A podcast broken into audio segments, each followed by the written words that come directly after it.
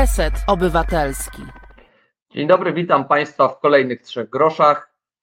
E, dziś kontynuujemy naszą serię mm, demograficzną e, i problemów, przed jakimi nasz kraj stoi ze względu na zmiany, które e, odzwierciedlone są w naszej piramidzie wiekowej dzisiaj, jak i tej prognozowanej za lat 5, 10 i 15. Dzisiaj porozmawiamy o sytuacji osób zajmujących się opieką nad osobami starszymi i niepełnosprawnymi. E, jak wszyscy wiemy, jesteśmy y, y, społeczeństwem dość konserwatywnym i poglądy nasze na ten temat y, są tego odzwierciedleniem. E, wedle badań około 60% Polaków uważa, że osoby starsze powinny mieszkać z jednym ze swoich dzieci, przy czym w większości przypadków wskazanie mm, e, jest na córkę. E, to nastawienie na e, obowiązki opiekuńcze kobiet jest tak silne, że nawet mierniki, które mierzą wydolność opiekuńczą społeczeństwa, porównuje się liczbę osób starszych właśnie do liczby kobiet w wieku, które mogą świadczyć taką, taką pomoc to 60% e, Polaków uważających, że osoby starsze powinny mieszkać ze swoją rodziną, to jest najwyższy wynik w Unii Europejskiej, gdzie średnia wynosi połowę tego. A w Szwecji czy w Holandii e, tej odpowiedzi udziela ledwie 4% respondentów, w Danii, Finlandii 7%. E, widać, że nasz pogląd na ten temat jest dość jasny i dość konsekwentnie realizowany. E, to jest odzwierciedlone w poziomie opieki instytucjonalnej e, nad osobami starszymi, o której już rozmawialiśmy w naszym programie, gdzie pokazywaliśmy, jak niewielki procent seniorów może liczyć na opiekę e, w, w, w instytucjonalną, pełnowymiarową. I z drugiej strony, jak wielką, wielkim stygmatem się taka opieka wiąże. Takie są nasze deklaracje i, i, i, i trudno z własnym sercem e, e, z własnym sercem człowiek doskonale rozumie, że oddanie kogoś bliskiego e, do domu opieki byłoby trudne. Niemniej trudne też jest przejęcie nad nim opieki. Dla mnie takim podejściem laika wydawało się, że jednym z dużych problemów, e, które przed nami są, to to, że e, kolejne pokolenia e, mają coraz mniej dzieci, więc opieka nad starszymi rodzicami spadnie na coraz mniejszą liczbę dzieci. Okazało się, że to nie jest nowy problem czy nowa sytuacja, bowiem jak pokazują badania, zazwyczaj w rodzinach opieka nad seniorami czy seniorem spada na jedną osobę, nawet jeśli tych dzieci jest więcej, i zwykle jest to osoba niepracująca, jeśli taka znajduje się e, w, e, w, w rodzinie. Ten związek osoby niepracującej i seniora jest dwustronny. Bardzo często bywa, że E, ta osoba niepracująca nawet nie chce się dzielić tą opieką, e, definiując swoją rolę w rodzinie właśnie częściowo przez tą, przez tą opiekę. Ale trzeba wziąć pod uwagę, że, e, że taka opieka jest dość trudna i wyczerpująca. Wynika to z tego, że opieka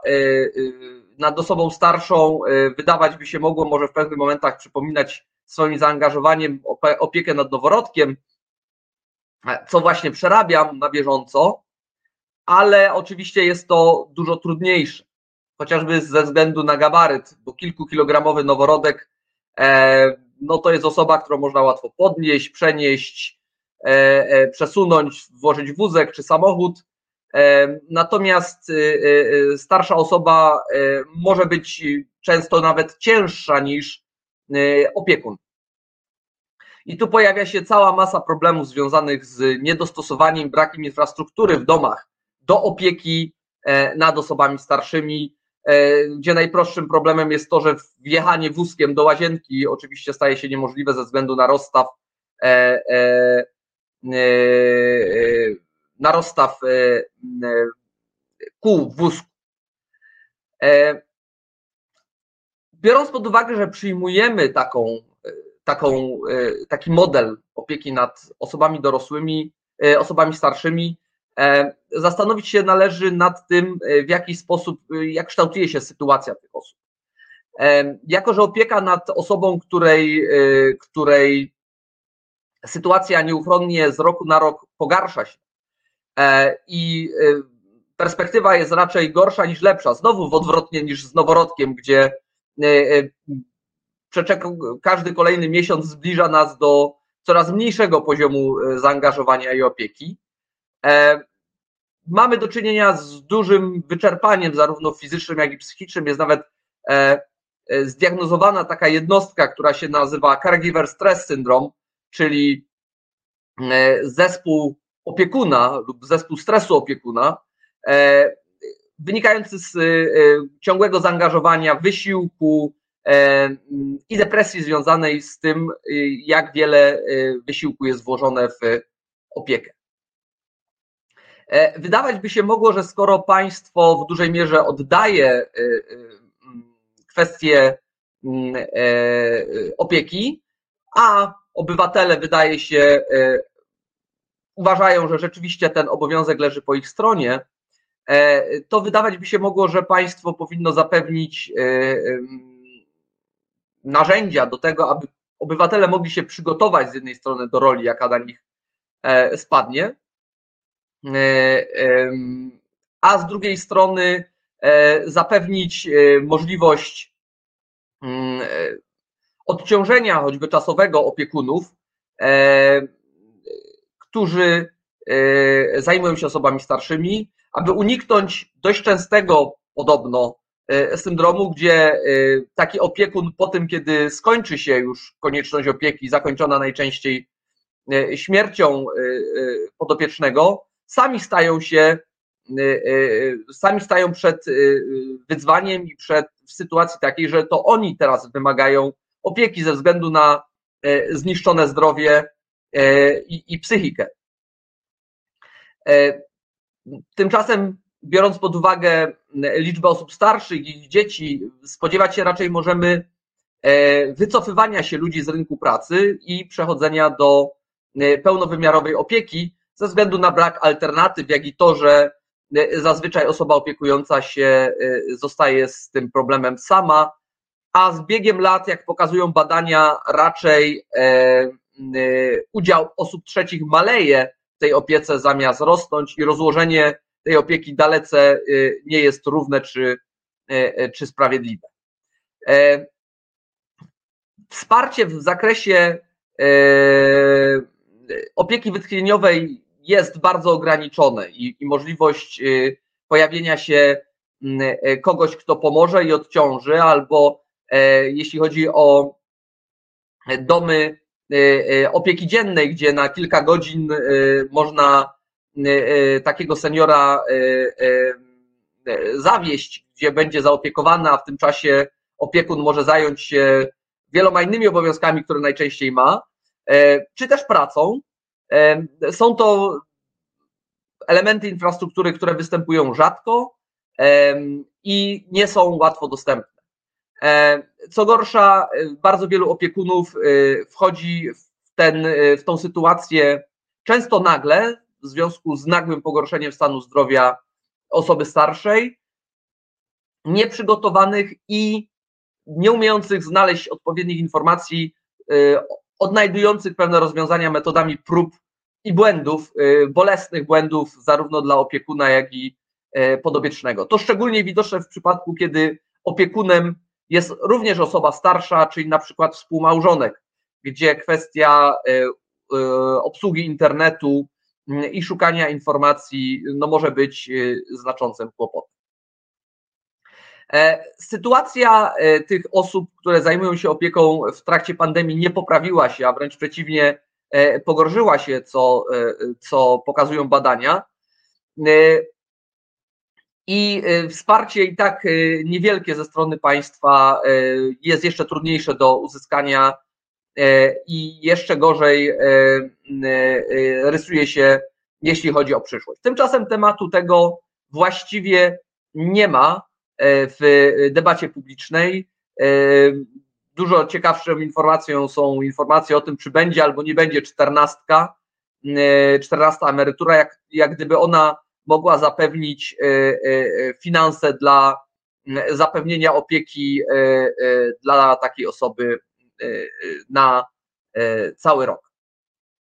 Proszę Państwa, zaraz po przerwie o sytuacji osób, które opiekują się osobami starszymi i perspektyw oraz kierunków, w jakich powinniśmy zmierzać, będziemy rozmawiać e, już po przerwie z e, panem doktorem Rafałem Bakalarczykiem z Instytutu Pracy e, i Spraw Socjalnych. A tymczasem zapraszam Państwa na muzyczną przerwę. Prawoteka. Sędzie Monika Ciemięga, Jolanta Jerzewska i Marta Korzuchowska-Warywoda z Fundacji Edukacji Prawnej Justitia zabiorą Was do świata pełnego teczek z aktami. Wyjaśnią, na czym polega praworządność, sprawiedliwość – ale także jak uniknąć problemów z prawem. Porozmawiają z zaproszonymi gośćmi, odpowiedzą na Wasze pytania. Nie musicie wstawać. Sąd idzie w poniedziałki o 21 w resecie obywatelskim. Witam Państwa po przerwie, witam naszego gościa. Witam serdecznie. Pierwsze pytanie, jakie mam, które mnie zastanawia, biorąc pod uwagę wyniki badań odnośnie tego, co Polacy sądzą o opiece nad osobami starszymi, czyli przytłaczająca większość, że to rola rodziny, ktoś w rodzinie powinien się zajmować opieką. Tylko 3% uważa, że osoby powinny zamieszkać w domu opieki. Ja się zastanawiam, na ile to jest kwestia wynikająca z przekonań niezderzonych z rzeczywistością, czy to jest świadomy wybór? To znaczy, czy ta proporcja się zmienia, jeżeli ktoś rzeczywiście stał się opiekunem e, na dłuższą metę takiej osoby starszej? Czyli innymi słowy, czy to jest nasza romantyczna wizja opieki, czy, czy, czy to jest rzeczywista świadomość tego, co, z czym to się wiąże? Mm, ja myślę, że to jest jednak trochę, przepraszam, troszkę taka, e, takie, takie wyobrażenie o tym, jak, jak być powinno, trochę bazujące też na tym, jak historycznie to się kształtowało, do, w, jakim jakby wyobrażeniu też byliśmy wychowywani, natomiast tak, jak właściwie trudno mi tutaj przywołać jakieś bardzo takie reprezentatywne badania, ale z tych moich e, kontaktów też, czy, czy, i doświadczeń, ale też kontaktów z ludźmi, którzy, którzy no, są, czy, czy, czy mają za sobą tą ścieżkę E, czy, czy to doświadczenie opiekuńcze lub są w jego trakcie, no to tutaj wyraźnie niekiedy pojawiają się też takie głosy, że jednak, e, że, że jednak no to jest, jest ta rola na, na tyle ciężko, że e, na tyle ciężka, że, że na przykład część z tych osób twierdzi, że już drugi raz by się niekoniecznie na przykład zdecydowało na taką formę opieki właśnie w całości E, samodzielnie sprawowaną. Także te osoby, które w przeszłości taką decyzję podjęły, ale e, no jednak to, to doświadczenie uczy, że, że jest ona bardzo trudna, chociaż oczywiście no, jest to dość taka zindywidualizowana kwestia, też, też zależna od tego, jak ta, jak ta opieka prze, przebiegała, czy przebiega, jakie też były wzajemne relacje, jaki też jest system wartości danej osoby, więc tutaj nie, E, jakby tak tru, trudno, trudno, trudno uogólnić, bo bar, bardzo w tych decyzjach wchodzimy w takie e, zawsze bardzo, e, po bardzo indywidualne, ale też bardzo takie no, delikatne kwestie, które, które, które składają się na tą, na tą decyzję. W zasadzie tu trudno mówić nawet o jednej decyzji, ponieważ często w toku sprawowania opieki nieraz to nawet w przypadku osób wymagających jej już w podeszłym wieku, to niekiedy to także jest kilkanaście lat, więc te, te decyzje w zasadzie są w sposób taki jakby ciągły podejmowane i, i, i odnawiane właściwie też wraz z przechodzeniem na przykład przez różne fazy tej opieki. Także czasami w punkcie wyjścia ktoś decyduje się na jakąś e, ścieżkę, na przykład, żeby godzić pracę z opieką, ale później na pewnym etapie okazuje się to niemożliwe i, i, i jest decyzja na przykład o rezygnacji z pracy, albo ktoś się opiekuje przez pewien czas, nieraz, na, nieraz nawet wiele lat e, drugą osobą, no ale w pewnym momencie już tych sił przestaje e, wystarczać lub też e, zakres opieki potrzebny w danej sytuacji staje się na tyle taki szeroki i ta opieka skomplikowana, że no, no, że ta decyzja jest, do, dokonuje się pewnej rewizji, na przykład, żeby, żeby na pewnym etapie jednak skorzystać z tej opieki, czy instytucjonalnej, czy chociażby y, skorzystania z pomocy osób trzecich w warunkach domowych, bo to nie zawsze też jest tylko taka alternatywa, że albo sami opiekujemy się w domu, albo przekazujemy tą bliską osobę do, do ośrodka, chociaż niestety to nasze takie wyobrażenie, tak jak czasami się to czyta artykuły na ten temat, czy jak rozmawia z ludźmi, to jest takie trochę zero-jedynkowe, że albo to, albo, albo instytucja, albo opieka rodzinna. Natomiast nie, nie zawsze, e, tak przynajmniej na pierwszy, e, jakby w pierwszej chwili zdajemy sobie sprawę z całego tego szerszego wachlarza różnych możliwości, różnych tych konfiguracji e, relacji między opieką też formalną i nieformalną, że możliwa jest też opieka warunkach domowych, czy głównie domowych, ewentualnie z jakimiś krótkimi e, e, przerwami, ale niekoniecznie, jest, niekoniecznie musi być to opieka mm, świadczona tylko przez najbliższych, a zwłaszcza świadczona tylko przez jedną osobę najbliższą, że teoretycznie tych e, formuł, które, które można tu zastosować, jest więcej, chociaż rzeczywiście praktyka, i to, to już pan redaktor też w w swoim wstępie troszeczkę o tym też, też wspominał, że nie zawsze to, to w praktyce jest możliwe. To znaczy, że czasami te okoliczności y, szersze życiowe są takie, że, że osoba zostaje sama y, w obliczu y, zapewnienia opieki swojej bliskiej osobie lub, lub więcej, czasami więcej niż jednej osobie równocześnie. Biorąc pod uwagę to, że rzeczywiście to nie jest wybór zero-jedynkowy, to jest jakieś spektrum, prawda? Czy może być jakieś spektrum jeśli chodzi o opiekę. No bo przecież też są osoby pracujące, które się opiekują osobami starszymi i no wiadomo, że te 8 godzin w pracy plus dojazd muszą wykroić, jeśli to jest pełen etat. Co jest główną przeszkodą, o ile jest, albo co jest głównymi przeszkodami w tym, żeby ludzie rzeczywiście opiekunowie zaczęli stosować te udogodnienia czy możliwości, y, jeśli chodzi o opiekę i zreorganizowanie? Czy, czy, czy, czy to jest kwestia dostępności, wiedzy o tej dostępności, kosztach? Y, co tu stoi na przeszkodzie? Mm, myślę, że y, wszystko po trochu i w różnych, w różnych sytuacjach to, to różna jest ta struktura tych, tych barier. Na pewno częściowo to są te bariery takie natury powiedzmy podażowej, związanej z dostępnością tej opieki, na przykład różnych usług opieki Y, dziennej czy takiej opieki czasowej, która by pozwalała na czas, y, w którym y, opiekun jest poza domem albo nawet jest w domu, ale musi oddać się czynnościom tym zarobkowym czy zawodowym, że, że, że ten dostęp do, do tego typu wsparcia zewnętrznego jest niewystarczający. Nie zawsze nie jest tak, że zupełnie go nie ma, natomiast on może być niewystarczający, żeby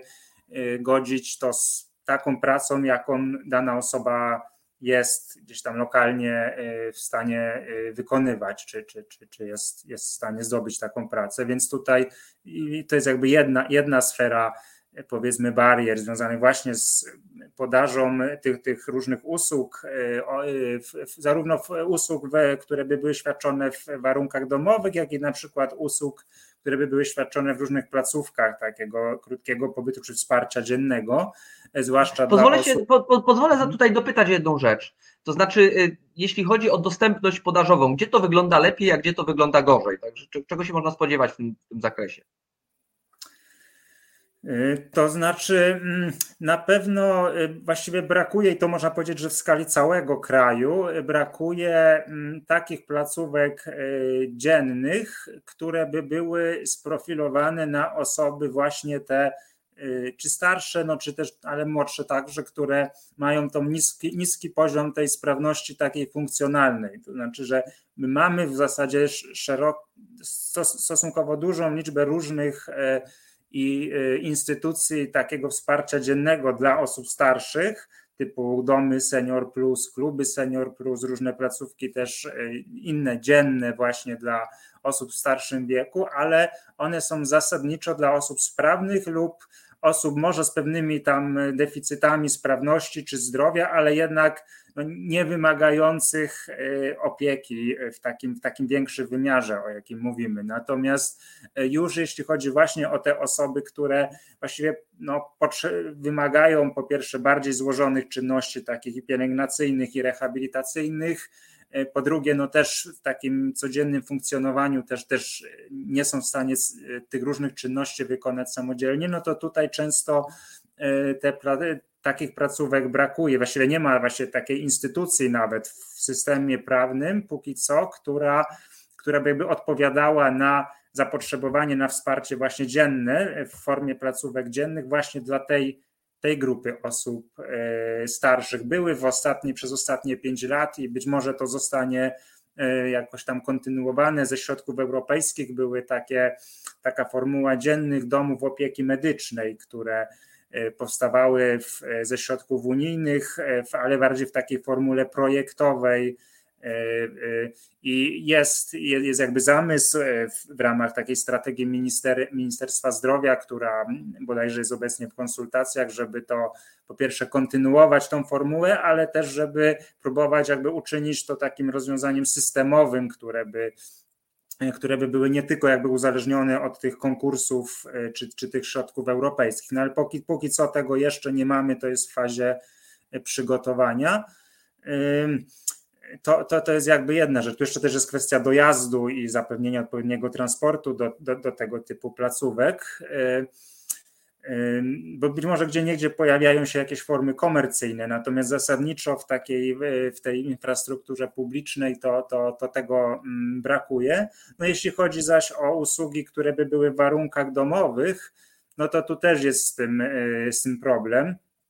No, jeśli chodzi o usługi z pomocy, e, usługi opiekuńcze z pomocy społecznej, już pomijając to, że one,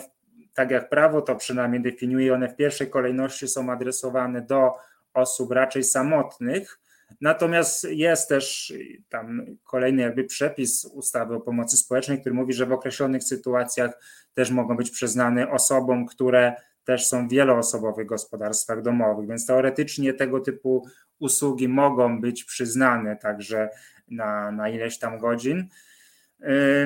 Ale no tutaj wiemy skądinąd, że y, też ten, ten wymiar y, wsparcia w ramach właśnie tych usług opiekuńczych też jest y, ograniczony. One też przy, przy przekroczeniu pewnego poziomu dochodów, one te, dochodów, one też zaczynają być odpłatne. Tutaj te, te, te szczegółowe zasady odpłatności regulowane są lokalnie w, w ramach uchwały Rady Gminy, ale, ale no czasami to, to są też jakby dodatkowe koszty, jeśli, zwłaszcza jeśli potrzebowałoby się korzystać z tych usług tak bardzo regularnie e, w większym, większym wymiarze. Mm, no mamy też jeszcze te usługi domowe, które na przykład są w ramach służby zdrowia, ale tutaj są bardzo konkretne i dosyć rygorystyczne jednak kryteria takie mm, medyczno-sprawnościowe, jeśli chodzi o usługi pielęgniarki, opieki długoterminowej, domowej, też musi być odpowiednia procedura, też skierowanie przez lekarza, więc, y, więc jakby no, są, są pewne narzędzia, ale one w praktyce y, często nie, nie zawsze są dostępne, a nawet jeśli są dostępne, to nie, niekoniecznie w takim wymiarze, który by pozwalał tak regularnie, no dzień w dzień, przez kilka godzin y, zaspokajać te, te, te potrzeby opiekuńcze E, no, przez kilka godzin, tak żeby opiekun mógł e, e, faktycznie być, być aktywny zawodowo. Ale to jakby jest jedna, jedna sfera tych, tych barier, natomiast są jeszcze inne związane i troszeczkę z samym rynkiem pracy, z tym, że, że zarówno chyba praktyki, jak i, jak, i, jak i same regulacje nie są dostosowane chyba do nie są dostosowane do potrzeb właśnie takich pra pracowników czy osób pracujących, które oprócz tego są też tymi opiekunami swoich bliskich, zwłaszcza w starszym wieku. Tu był taki przed paroma laty raport Fundacji Eurofound, które E, poświęcony właśnie godzeniu pracy z opieką i, i, porównaniu też różnych systemów europejskich. W tym zestawieniu Polska była na ostatnim bodajże miejscu, a przynajmniej w grupie tych krajów, e, w których e, te rynki, rynek pracy jest mało przyjazny właśnie godzeniu pracy zawodowej z opieką nad osobą, zwłaszcza w starszym, w starszym wieku. E, I e, to się troszeczkę zaczęło zmieniać, jeśli chodzi o, o godzenie pracy z opieką nad dzieckiem niepełnosprawnym. W, w ostatnich latach nawet zostały wprowadzone pewne regulacje e, dające takie uprawnienia właśnie rodzicom dzieci niepełnosprawnych, na przykład do, do, do wnioskowania u swojego pracodawcy o, o takie bardziej elastyczne warunki wykonywania pracy, jeśli chodzi o o czas pracy czy o, o, pracę w formie e, telepracy, natomiast to nie objęło też tych, tych sytuacji, kiedy ktoś się opiekuje starszą e, osobą. Mm, no, są, są jeszcze takie, chociaż to, to, to, też wydaje mi się, że, że można tutaj umieścić w, w tym kontekście barier dla godzenia pracy z opieką. E, to, jest, to są zas, zasady przyzna, otrzymywania świadczeń z tytułu opieki nad osobami,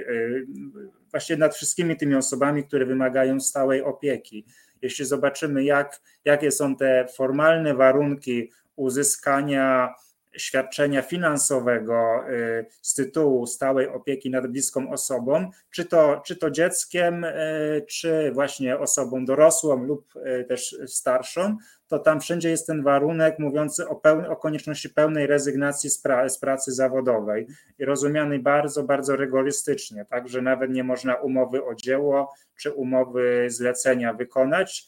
bez no, ryzyka, że się po prostu straci to prawo do do tego e, zasiłku. No w przypadku. E, to jest podejście zupełnie absurdalne. Wypychanie ludzi z rynku pracy, biorąc pod uwagę sytuację na rynku samej pracy i, i, te, i aktywizację ludzi. Wydaje mi się, że taka dezaktywizacja poprzez e, premiowanie niepracowania wydaje się być absurdalna. Tak, no rzeczywiście no te, te regulacje, one też są troszeczkę ostały się już e, po, po, po, po prawie, które było wprowadzone y, w, no już, już zupełnie w innym kontekście, bo jeszcze w poprzedniej dekadzie, to znaczy jeszcze tej 2000, 2000 bodajże czwartym roku, wtedy kiedy wprowadzono ustawę o świadczeniach rodzinnych, gdzie te kwestie są regulowane, to pierwotnie dotyczyło tylko rodziców dzieci, no później ona się bardzo zmieniała, ale zasadniczo y, tutaj no, była ta filozofia żeby właśnie, że te świadczenia finansowe mają jakby rekompensować e, tą, te, te straty finansowe związane z rezygnacją z pracy z opiekuna, czyli jakby to pierwotnie było do dość e, takiej e, no, konkretnej grupy adresowane, ale równolegle nie stworzono mechanizmu właśnie dla tych, którzy którzy, którzy chcieliby jakoś godzić tę rolę zawodową i opiekuńczą. Zresztą nawet wśród tych osób, które przeszły już na te świadczenia e, opiekuńcze, czy pobierają te świadczenia opiekuńcze, też jest takie czasami e, co, co parę lat się pojawiają na przykład petycje, czy jakieś listy otwarte, w których wskazują, czy to matki na przykład dzieci niepełnosprawnych, e, wskazują na to, no, że one nawet będą, traktując tą swoją rolę opiekuńczo-wychowawczą jako taką wiodącą, no byłyby czasem w stanie e, przynajmniej w jakimś niewielkim wymiarze sobie e, no, dorobić do tych świadczeń, czy wykonać pewne czynności, co ma tam i, i ekonomiczne, ale też takie psychologiczne walory. No a w przypadku jeszcze opieki nad osobą starszą i tych osób, które E, właśnie są poza rynkiem pracy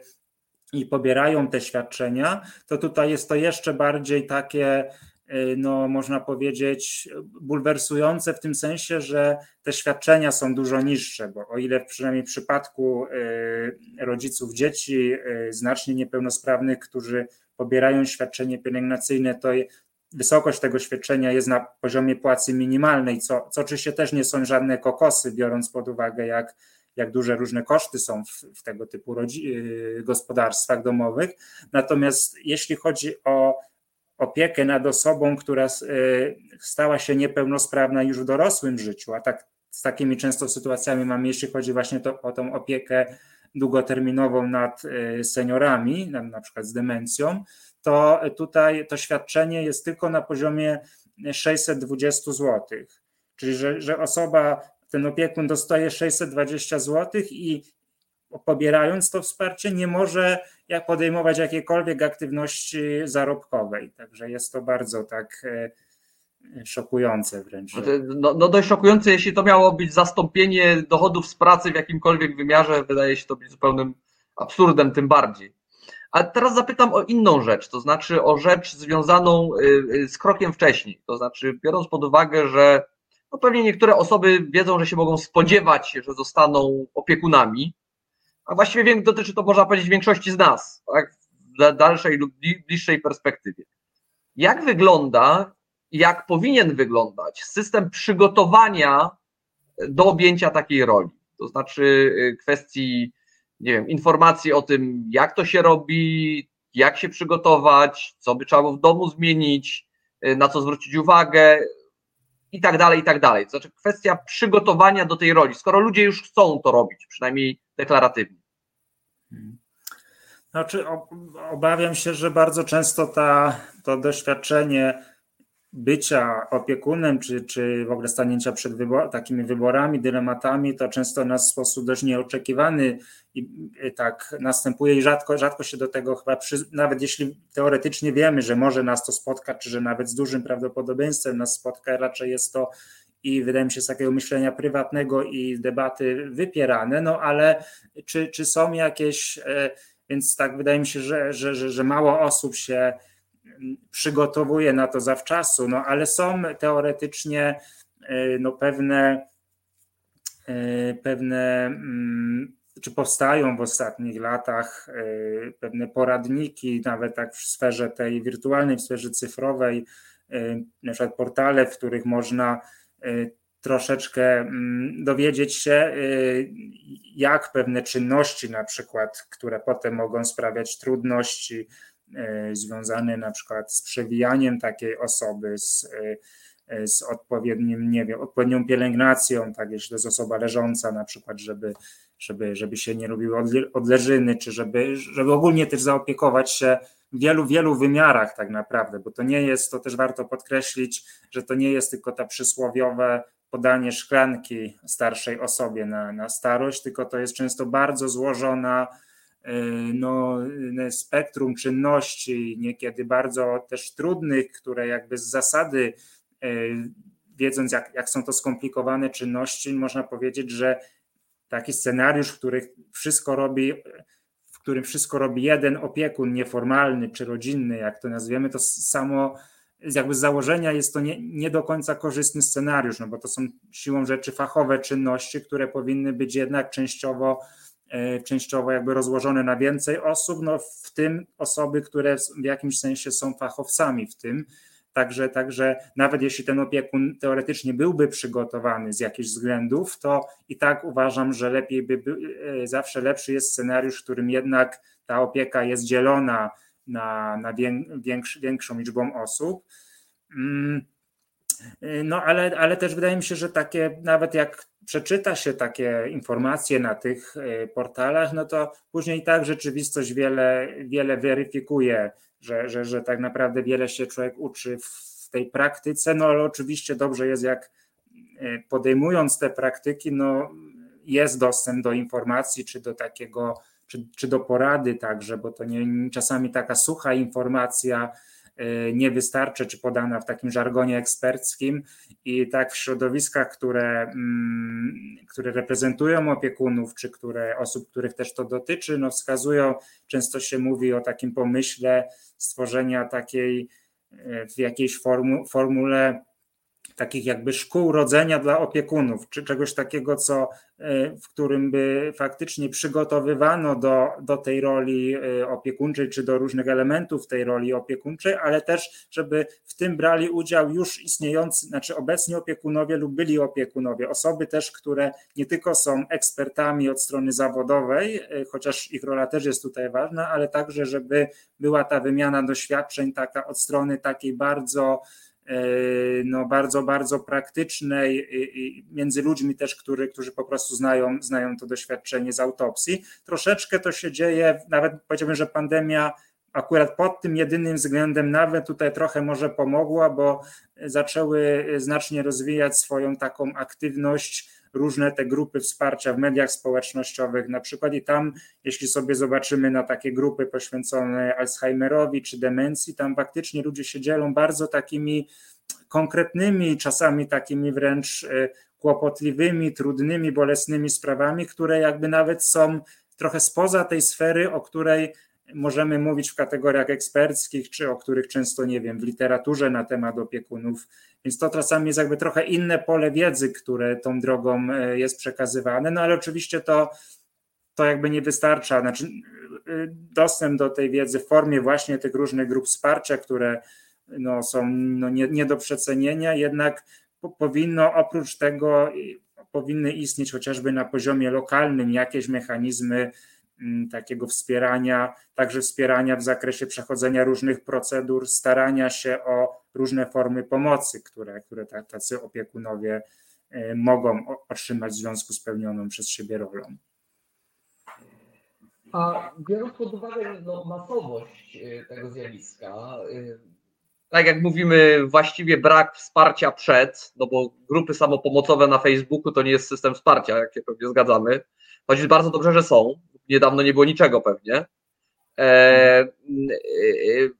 biorąc pod uwagę ograniczoną dostępność e, wsparcia, jak wygląda kondycja tych, taka ludzka kondycja tych opiekunów u nas? Co możemy powiedzieć o ich stanie psychicznym, fizycznym, jak to się ma do, do, do, do kondycji, nie wiem, gdzie indziej? Jak źle jest albo jak dobrze jest? No jest, y, jest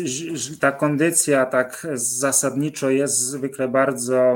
marna, to znaczy bardzo, bardzo, bardzo y, i fizycznie, i psychicznie ci ludzie są mocno obciążeni, narażeni też na, na, na wiele takich napięć, stresu y, związanego zarówno z samą rolą opiekuńczą, ale także z różnymi uwarunkowaniami tego procesu opiekuńczego. Tutaj wspomniałem w tej poprzednim jakby turze pytań o, o, tej, o tej bardzo trudnej sytuacji, też ekonomicznej. Właśnie w Polsce ta podjęcie opieki i, i związane z, z rezygnacją z pracy, no często też jest takim czynnikiem e, utrwalającym pauperyzację tych ludzi, czy takie uboże, powodującym niekiedy też ubożenie tych, tych gospodarstw, jeśli to przez lata trwa, no to Tutaj ta, także on, te, te osoby, opiekunowie stają się właściwie i, i takimi menadżerami menadżerkami opieki, ale też menadżerkami ubóstwa, radzenia sobie w bardzo y, takich wąskich ramach e, ekonomicznych. Także to, to też warto ten kontekst taki socjalno-ekonomiczny tutaj życia opiekunów y, wskazać. No plus to, to poczucie życia w takiej silnej izolacji, y, też też tu się pojawia wiele, bardzo, bardzo dużo takich, znaczy nie chcę powiedzieć, że toksycznych, e, bo, bo, bo to mogło mieć jakiś taki wartościujący charakter, ale bardzo trudnych emocji po prostu, które towarzyszą temu procesowi opieki, w szczególności jeśli na przykład wcześniej, e, wcześniej te relacje z podopiecznym były, były jakieś no, problematyczne czy zagmatwane, albo też już w trakcie opieki E, jeśli mamy do czynienia z jakimiś zmianami neurodegeneracyjnymi, czyli że ta osoba, e, no ta, ta komunikacja z osobą pod opieką bywa trudna, jest, są też różne trudne sytuacje temu towarzyszące, czasami wręcz e, zagrażające bezpieczeństwu, więc to wszystko, te, te wszystkie jakby takie trudne, negatywne bodźce, które mogą dotykać opiekuna w tym okresie, no to też jakby oddziałuje na jego dobrostan taki psycho, psychospołeczny. Więc, więc ta sytuacja, no i też ta konieczność ciągłego adaptowania się do, do zmiany, która zasadniczo jest zmianą w kierunku no, coraz jakby trudniejszej, znaczy gorszej sytuacji po stronie podopiecznego, więc, więc tutaj jest się ta inna sytuacja niż e, w przypadku opieki nad dzieckiem, które zasadniczo jakby ta zależność od opieki maleje z, z, z czasem, a tu jest jakby tak, że w zasadzie e, ta, ta zależność podopiecznego rośnie w kolejnych wraz z upływem czasu, z, z reguły, chociaż też, też w przypadku na przykład osób z zaburzeniami e, tymi otępiennymi jest to dość taka no, złożona kwestia, no bo w pewnych fazach e, opieki, kiedy, kiedy ta osoba na przykład z chorobą Alzheimera jest, nie, nie jest jeszcze osobą leżącą, ale więc może być nawet fizycznie w miarę sprawna, ale, e, ale, ale no stan ten um, umysłowy powoduje, że że, że na przykład e, wymaga tak 24-godzinnego e, pilnowania, że tak powiem, żeby sobie na przykład czegoś nie zrobiła. Więc, więc, więc ta faza bywa, bywa niekiedy nawet bardziej obciążająca niż ta faza końcowa, kiedy ta osoba jest już powiedzmy leżąca i, i wymaga takich bardzo podstawowych czynności pielęgnacyjnych. Aczkolwiek tutaj no, w przypadku, kiedy mówimy o tej relacji opieki rodzinnej, czy ogólnie opieki relacji opiekuńczej między bliskimi sobie ludźmi, czy ludźmi, między którymi są jakieś e, aktualne i też przeszłe emocje, no to, to, to, to z jednej strony to jest pewien jakby taki zasób, prawda, ta, ta, ta, ta sfera więzi, jakiejś takiej bliskości, czułości, ale z drugiej strony to też bywa bardziej, te, te, te emocje, one też są czynnikiem, który przypadku którego jeszcze łatwiej jest o takie wypalenie, to znaczy trudniej się takiemu opiekunowi dostos, dystansować do różnych niełatwych sytuacji, które się siłą rzeczy pojawiają w procesie opieki, niż na przykład osoby, osobie, która na parę godzin przychodzi i jakby ma ten dystans emocjonalny większy do osoby, która jest pod opieką. Także ten, ten, ten aspekt emocjonalny jest i taki psychologiczny jest tutaj bardzo ważny, dlatego też tak, tak ważne jest właśnie też oprócz tego wsparcia, czy to w godzeniu pracy z opieką, czy, czy, czy wsparcia e, finansowego, jest właśnie to ten dostęp do e, wsparcia takiego psychologicznego, ale także psychoterapeutycznego i, i niekiedy też no, już związanego bardziej z kryzysami zdrowia psychicznego, także po stronie samego opiekuna. To ryzyko e, takich zaburzeń czy kryzysów e, psychicznych po stronie opiekuna, on jakby rośnie wraz e, z wymiarem zaangażowania w opiekę, czyli jak to jest bardzo intensywna opieka i jeszcze jest opieka niewspomagana, no to tutaj to ryzyko jest większe, a akurat Polska na tle innych krajów e, europejskich, to zresztą chyba pan, pan redaktor jakoś to też sygnalizował, no w Polsce ta, ta, ta liczba, e, czy ten odsetek opiekunów właśnie tych takich intensywnych, którzy opiekują się w bardzo dużym wymiarze, no jest szczególnie, szczególnie duży odsetek, więc tych, tym samym to, ta skala tego ryzyka właśnie też dla zdrowia i, i, i psychicznego, ale też fizycznego jest, można powiedzieć, w Polsce szczególnie, e, szczególnie znaczna, nawet na tle e, porównawczym. A czy prowadzone są badania, które y, śledzą losy opiekunów po zakończeniu, że tak powiem, ich, mm, nazwijmy to, służby czy, y, y, czy, czy opieki? To znaczy, czy to jest okres wysiłku z happy endem, to znaczy, że po tym wysiłku te osoby wracają do normalnego, nazwijmy to, życia i, i, i, i, i działania, czy to są osoby, które tym doświadczeniem są w jakiś sposób E, obciążone na całe życie i e, no i jakby nie są w stanie wrócić e, do, do, do, do swojego poprzedniego życia i, i wymiaru, w jakim, mm, w jakim działali. Mhm. To jest, znaczy badań takich nie kojarzę, ale z tych licznych no, doświadczeń, z którymi, z którymi się stykam i stykałem, to wiem, że to jest że są takie różne, różne ścieżki, zarówno w trakcie opieki, jak i, jak i po jej ustaniu. Bardzo różnie różne osoby się adaptują, także w wymiarze takim psychologicznym do, do, no, do, do, do, te, do, te, do, do tego losu, do tego doświadczenia. I aczkolwiek, no, ponieważ statystycznie bardzo często ta opie, podjęcie tej opieki i jej kontynuowanie no, następuje już w tym okresie, e, w którym e, sam opiekun jest e, albo w pierwszych latach, powiedzmy, jesieni życia, albo na przedpolu starości. To są często osoby w wieku 50, 55 plus, 60 plus, a nawet jeśli wchodzą w tą rolę opieki wcześniej, no to te lata opieki, przez te lata opieki też jakby zdążą się, można powiedzieć, tak zestarzeć, więc kiedy już ta opieka ustępuje, znaczy ustaje, y, to, to, to często one są już zupełnie na innym etapie życia niż były wcześniej. To są często już osoby albo, albo te osoby osiągają już wówczas wiek emerytalny, albo są blisko tego wieku emerytalnego. E, więc co też czas tutaj mam, znam też historię osób, które właśnie e, no, opiekowały się e, panią, która się opiekowała swoją mamą. Ta mama zmarła i ta pani opiekunka była już w wieku, nie pamiętam, 50, 50 parę lat miała w, w tym momencie i w zasadzie jej stan zdrowia, stan sprawności, który dodatkowo się jeszcze pogłębił wraz z, tym, tym, z tymi latami opieki, no, praktycznie nie dawał jej specjalnie szans na uzyskanie pracy, a jednocześnie nie miała jeszcze uprawnień do, do, y,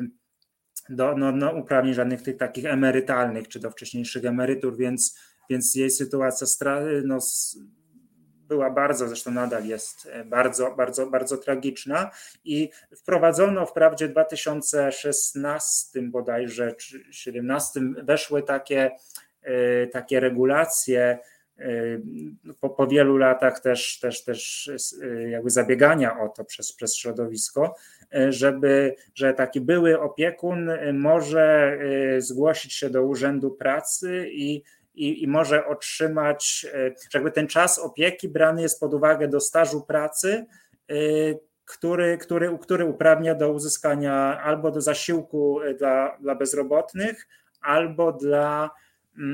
w przypadku osób, które tam określoną e, kryterium wieku spełniają, e, także do świadczenia przedemerytalnego, ale to też znaczy to jest bardzo, bardzo cenna regulacja, która przynajmniej w jakiś taki podstawowy sposób w tym okresie po ustaniu opieki e, zabezpiecza tych opiekunów, ale tam też jest taki haczyk, że nie wszyscy ci byli opiekunowie mogą się zakwalifikować do tego wsparcia, a jedynie ci, którzy pobierali określone świadczenia, bo tak to jeszcze może warto jakby uzupełnić ten obraz tego, jakie, na jakie wsparcie mogą liczyć opiekunowie. Ja wspomniałem, że te, to samo, ten sam zasiłek jest bardzo niski, te 620 zł, ale tu jest jeszcze szereg warunków dodatkowych, oprócz tej konieczności rezygnacji z pracy, do spełnienia, żeby uzyskać ten zasiłek dla, dla opiekunów. E, mianowicie trzeba ten dochód na osobę w gospodarstwie domowym musi być poniżej 764 zł, czyli jeśli ktoś się na przykład opiekuje swoim e, starszym rodzicem, w, który ma emeryturę na przykład 2000 zł, mm, sam nie, nie, nie uzyskuje dochodu, no bo opiekuje się w tym czasie, no to dochód tych dwóch osób podzielony na dwa to jest tam załóżmy 1000 zł, więc kryterium jest przekroczone ten próg dochodowy, więc ten opiekun nie otrzyma nawet tego zasiłku 620 zł, mimo że też no, opiekuje się w sposób prawda, ciągły i nie uzyskuje dochodu z pracy w tym czasie. Także tutaj jest pewna. I jednocześnie grupa, nie uzyska się prawa do świadczeń przedemerytalnych ani stażu do emerytury. Tak, tak, tak. Więc to są jakby podwójnie ci ludzie wykluczeni, że zarówno w okresie opieki, ponieważ no nie uzyskiwali ze względu na ten próg dochodowy wsparcia, a jak już ta opieka ustanie, to dalej są dyskryminowani ze względu na to, no, że nie spełnia, że wcześniej nie otrzymywali tego zasiłku dla opiekuna. Także jest to bardzo taki, ten, ten system, on trochę ulega pewnym modyfikacjom, tak jak wspomniałem właśnie o tym, o tym prawie do, do do, do zasiłku dla, e, dla bezrobotnych, dla części byłych opiekunów, no ale ciągle są bardzo takie duże i takie dobrze zdefiniowane, dobrze też już opisane przez lata luki w tym systemie, nawet takiego elementarnego zabezpieczenia socjalnego czy ekonomicznego tej grupy. No to, co Pan przedstawia, to jest obraz dość e, e, przykry i wskazujący na to, że ten system jest mocno niewydolny i prawdopodobnie nie będzie to wyglądało znacznie lepiej, biorąc pod uwagę to tsunami, które nadciąga i te kolejne pokolenia, które będą się starzeć i te topniejące pokolenia młodsze. Ja bardzo dziękuję za naszą rozmowę. Realizacja krzyczy na mnie, że czas kończyć, mimo że pytań mam jeszcze przynajmniej kilka. Może jeszcze tylko jedno słówko bym e, dopowiedział, że być może jakieś nadzieje można wiązać z przygotowywaną taką właściwie w obydwu resortach e, strategiami e, na rzecz deinstytucjonalizacji. Tam jest parę fajnych rozwiązań. Nie wiem tylko, czy to wejdzie i kiedy w życie, ale warto śledzić jakby ten proces strategii, prac nad strategią rozwoju usług społecznych. Tam jest dział poświęcony opiekunom i równolegle też strategia przygotowywana w Ministerstwie Zdrowia, gdzie też jest część poświęcona właśnie opiece nad osobami starszymi. Jak mówię, nie wiem, czy co z tego wyjdzie, ale warto kibicować tym, tym planowanym takim całościowym zmianom w tym zakresie. Bardzo dziękuję za naszą rozmowę e, i e, zapraszam Państwa już za tydzień na kolejne trzy grosze.